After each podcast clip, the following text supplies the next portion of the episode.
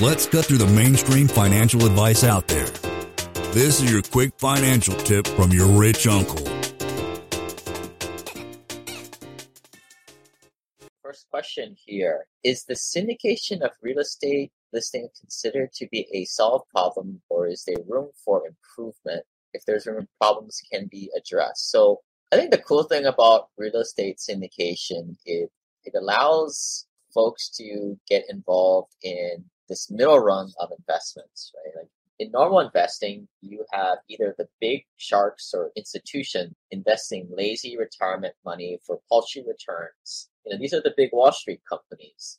They typically go after portfolios of huge properties in the 1,000, 2,000 plus range, or maybe a dozen, half a dozen properties or greater.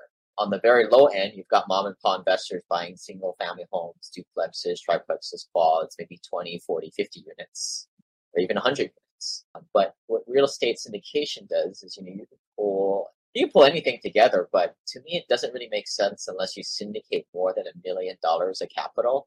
And if you're going after 60, 70% loan-to-value type of loans, that means a purchase price of $3 to $5 million.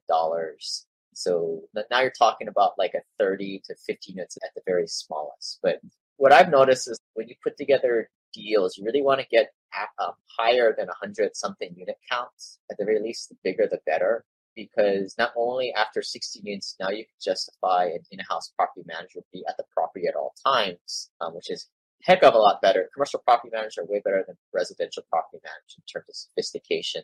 And you're also aligned with them, whereas residential property managers, when you have a vacancy, it puts more money into their pocket and takes money out of your pocket, which is that misalignment. What you really want economies of scale is these bigger properties where you can justify handyman staff, HVAC staff, plumbers, repair guys on staff, take care of a lot of this stuff on staff. And somebody mentioned to me the other day, do we have any handymans that they can have as referrals? We don't. Everybody's on staff. They're all our guys. I'm out because it's tough, right? Working with handyman or all these small vendors, you're in the retail market in the small mom and pop investor realm.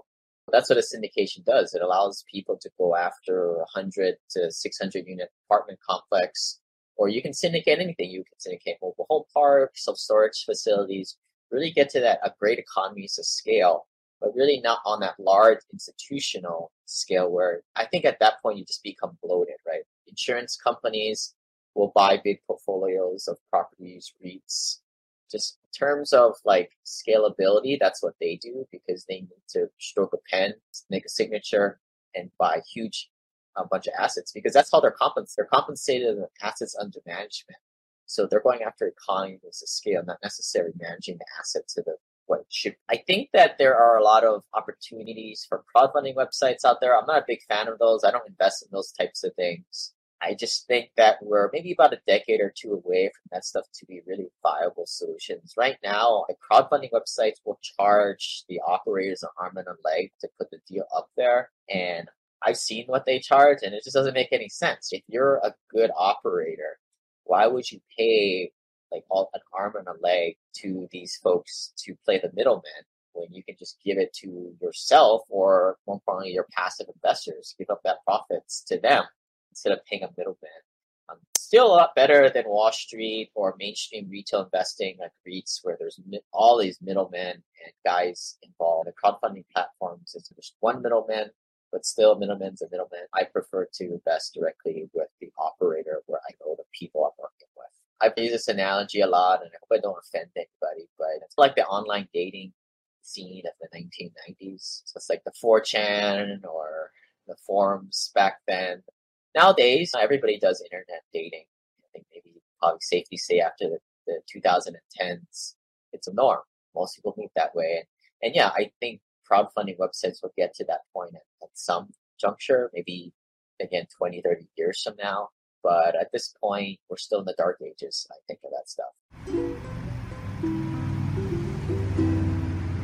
Lane is not a lawyer, CPA, but the dude did quit his engineering job and now owns thousands of rental properties. Learn more about the secrets of the wealthy. Join our community at thewealthelevator.com/club. And if you're looking for a longer form podcast, also subscribe to the Wealth Elevator podcast.